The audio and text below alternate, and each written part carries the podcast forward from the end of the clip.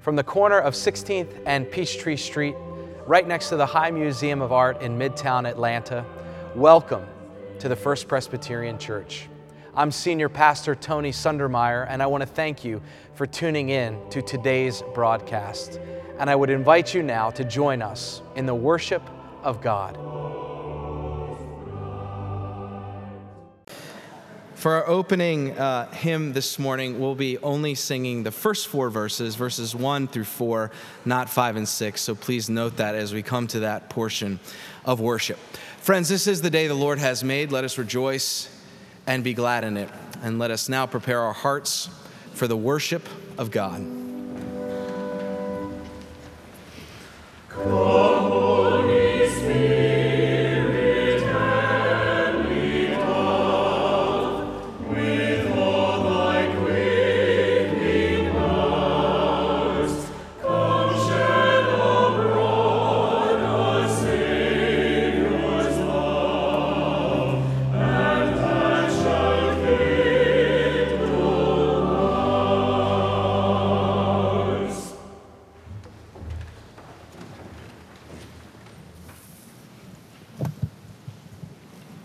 Good morning. My name is Cliff Orr, and I'm an elder serving on the session here at First Pres. Please join me in our call to worship. Today is the day the Lord has made. Let us rejoice and be glad in it.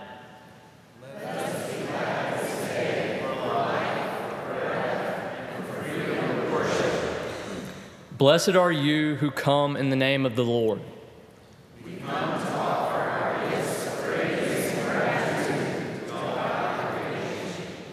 Come, let us worship God.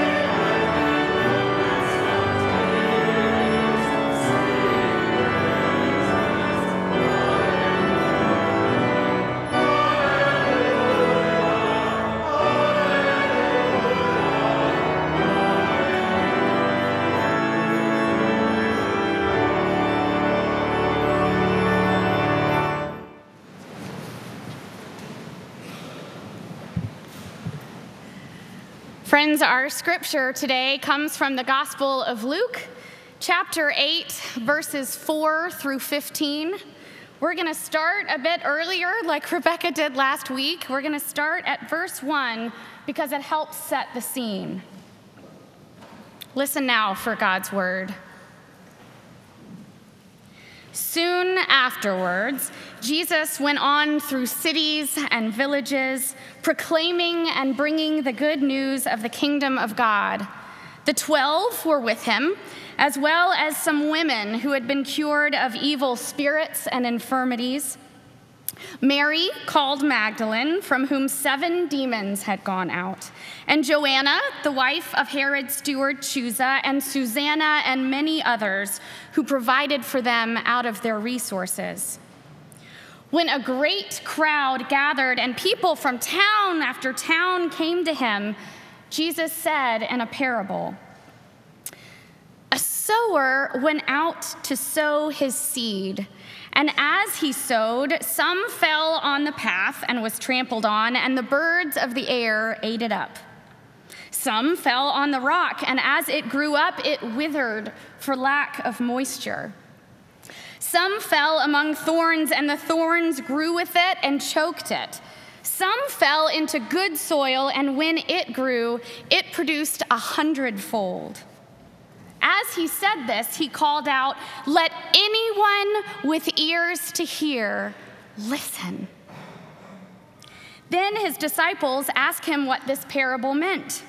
He said, To you it has been given to know the secrets of the kingdom of God, but to others I speak in parables, so that looking they may not perceive, and listening they may not understand.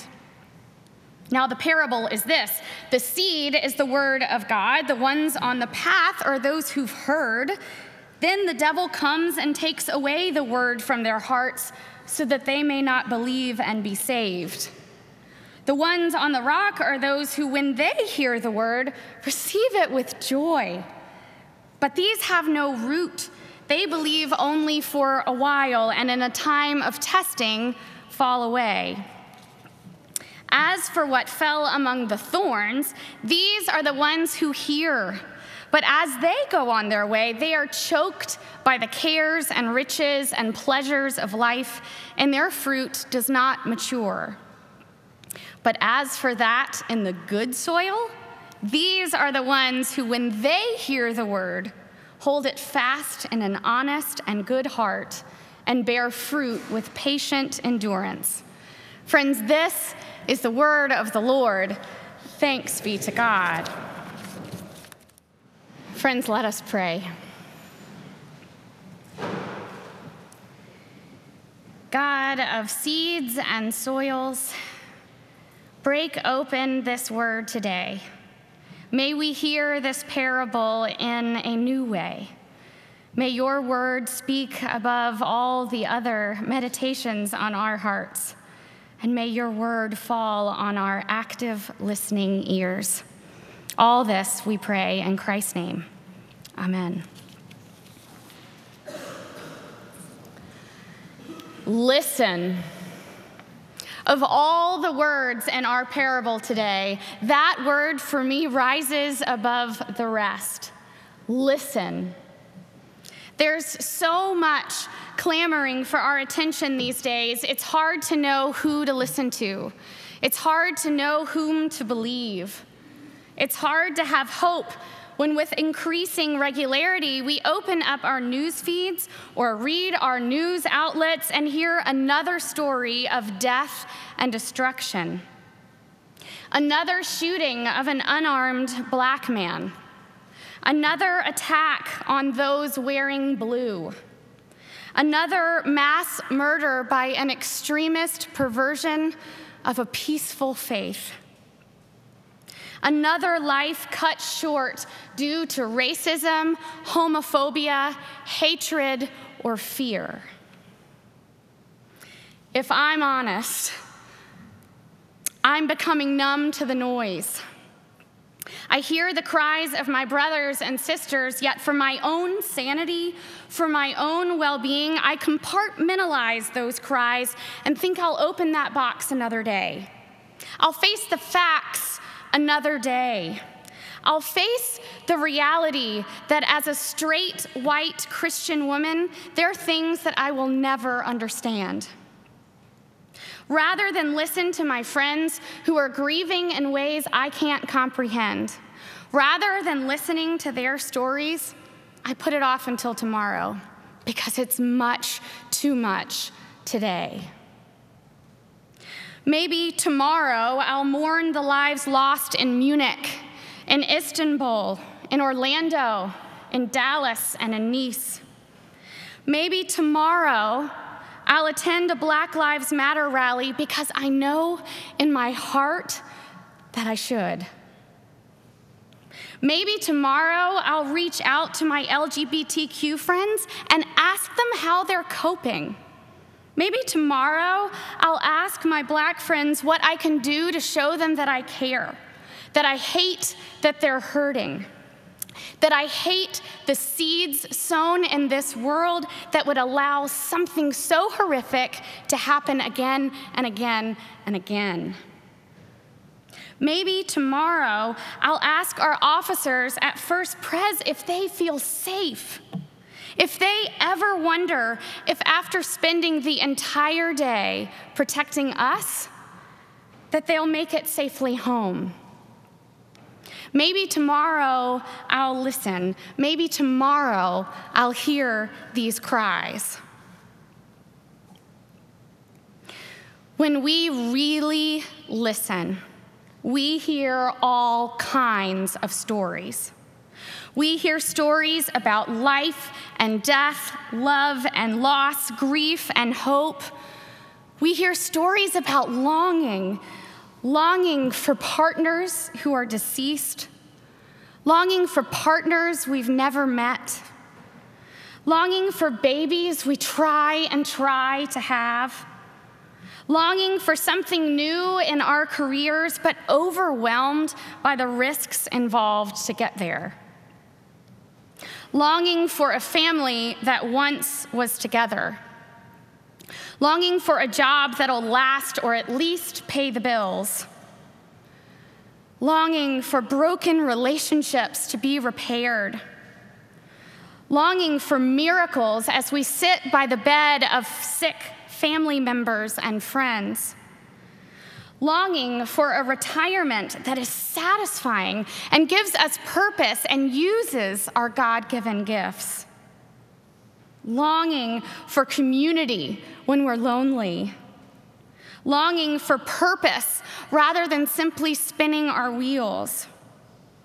Longing for the racist, sexist, ageist, homophobic systems in place to cease longing for the shootings to stop, longing for the political mudslingings to come to an end, and longing for God's kingdom of love and peace and justice to come faster.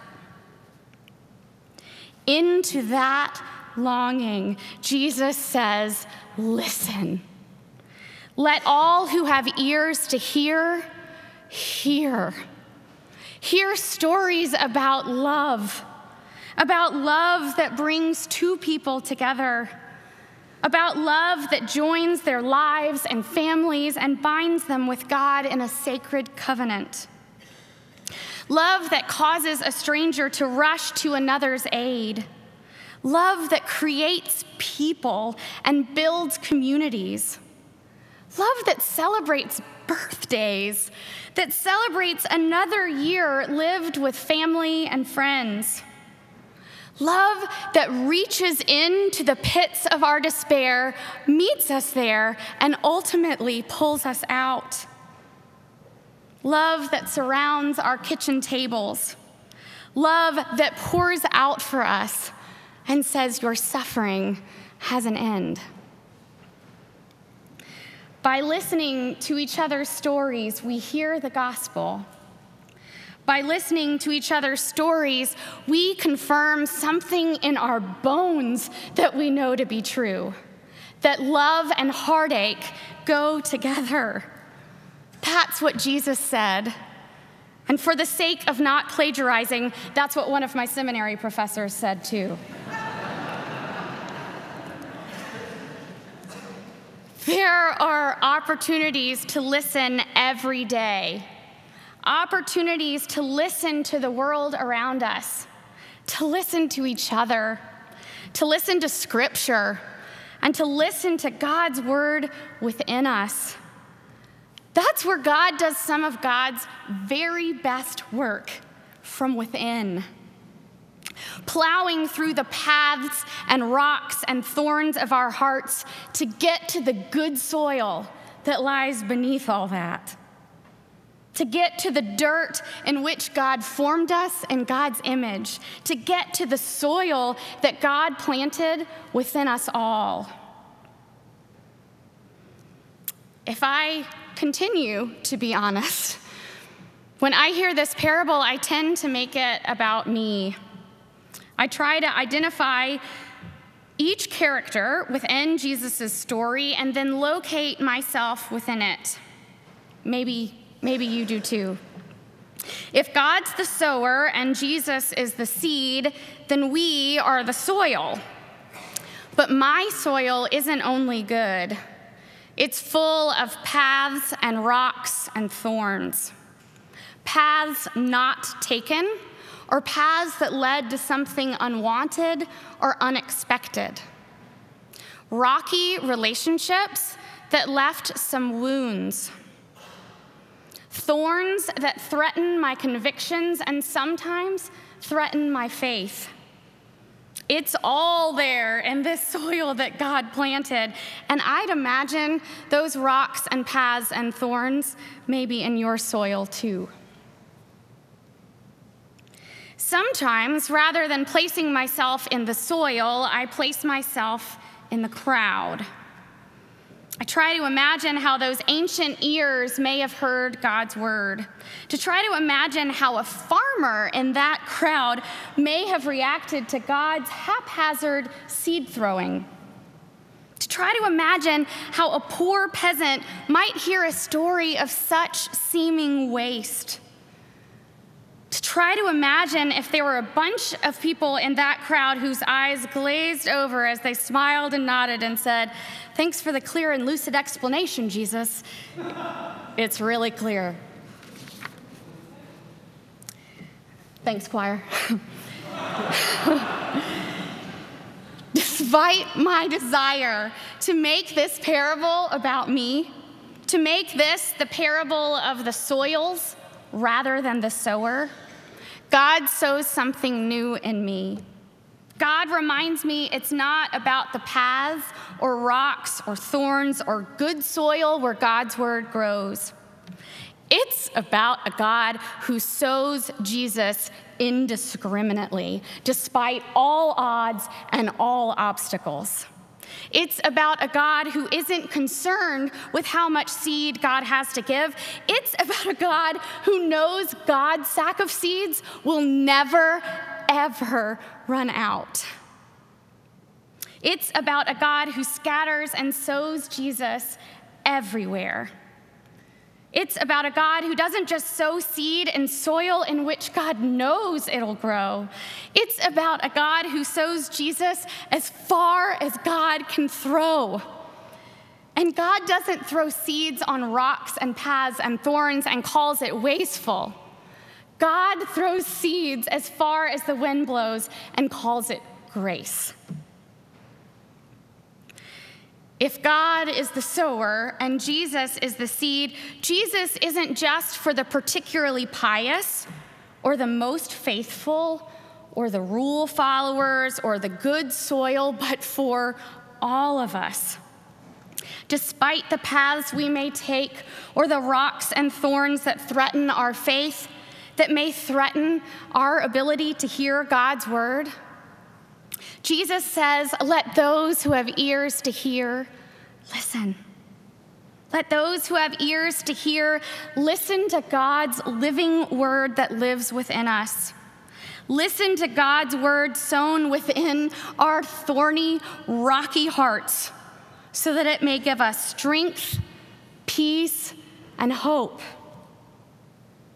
God sows and sows and sows and sows, and the good word God continues to promise is that our suffering has an end, that our longings meet God's love, that the suffering of this world doesn't have the last word, that God's grace and God's kingdom of love and justice and equality and hospitality and welcome is for all. That's the gospel. That's what Jesus teaches in this parable, and that's some really good news right after our parable ends, right after Jesus explains the parable of the sower by identifying each of its characters, Jesus continues No one, after lighting a lamp, hides it under a jar or puts it under a bed, but puts it on a lampstand. So that those who may enter may see the light. For nothing is hidden that will not be disclosed, nor is anything secret that will not become known and come to light. Then pay attention to how you listen. For those who have, more will be given, and from those who do not have, even what they seem to have will be taken away. Then his mothers and his brothers came to him, but they couldn't reach him because of the crowd. And he was told, Your mother and your brothers are standing outside wanting to see you. But Jesus said to them, My mother and my brothers are those who hear the word of God and do it. Church, we are Christ's body, we are God's family. So let us pay attention to how we listen. Let us listen for God's word within us and within each other and do something about it. Let it propel us into action because we realize we're not only the soil, but the seeds God sends on God's behalf. Let's ad- advocate for love, equality, and justice for all, not for our sake, but for the sake of God's kingdom. Let's listen to the stories of love and longing that unite us with other creatures of the dirt. And let us not wait until tomorrow to listen to the cries of our brothers and sisters because the time is now. Tony said, Enough is enough. Ryan said, The kingdom isn't just to come, but right now. And Rebecca said, Answer those knocks and open the door. So, friends, listen. What is God sowing in you? What seed is God planting in you? What paths and rocks and thorns must be removed to hear God's word and do something about it? What phone calls or visits or conversations must we have? Listen. Listen to the word within you that points to a God who sows and sows and sows love and light and grace. May that word, may that good word sown within us give us hope and peace and strength. Amen.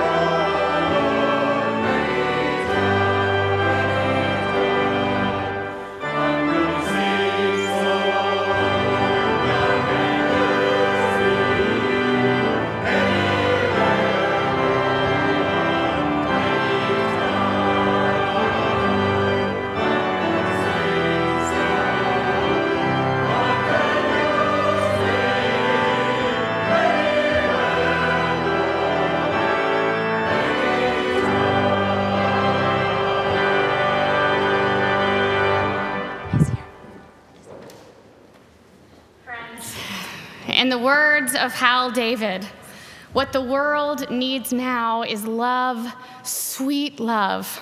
No, not just for some, but for everyone. That's what God promises, and that's what God sows and sows and sows. Let that be the word we hear, and let that be the word that God uses within us to sow peace. Amen. Oh.